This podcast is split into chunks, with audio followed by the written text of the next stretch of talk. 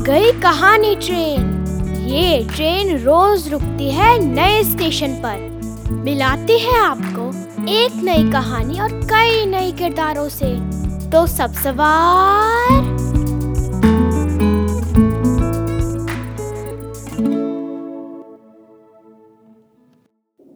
आज की हमारी कहानी है बिल्ली का बच्चा, और इसे लिखा है चंचल शर्मा ने। आशी घर के बाहर खेल रही थी। तभी उसने किसी के कराहने की आवाज़ सुनी। वो इधर उधर देखने लगी। बिल्ली का एक छोटा सा बच्चा सड़क किनारे पड़ा हुआ था। आशी उसके पास गई। बिल्ली के पैर में चोट लगी थी। आशी घबरा गई। उसने माँ को आवाज़ लगाई। माँ बाहर आई और बिल्ली के बच्चे को उठाकर घर में ले गई। माँ ने बिल्ली के पैर पर दवाई लगाई और पट्टी बाँध दी।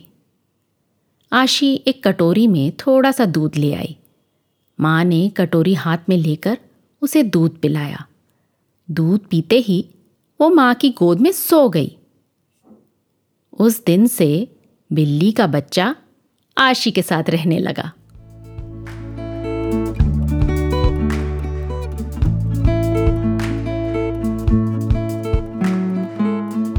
आशा है ये कहानी आपको पसंद आई होगी। ये कहानी आपके लिए लाए रेखता, नई धारा और प्रथम।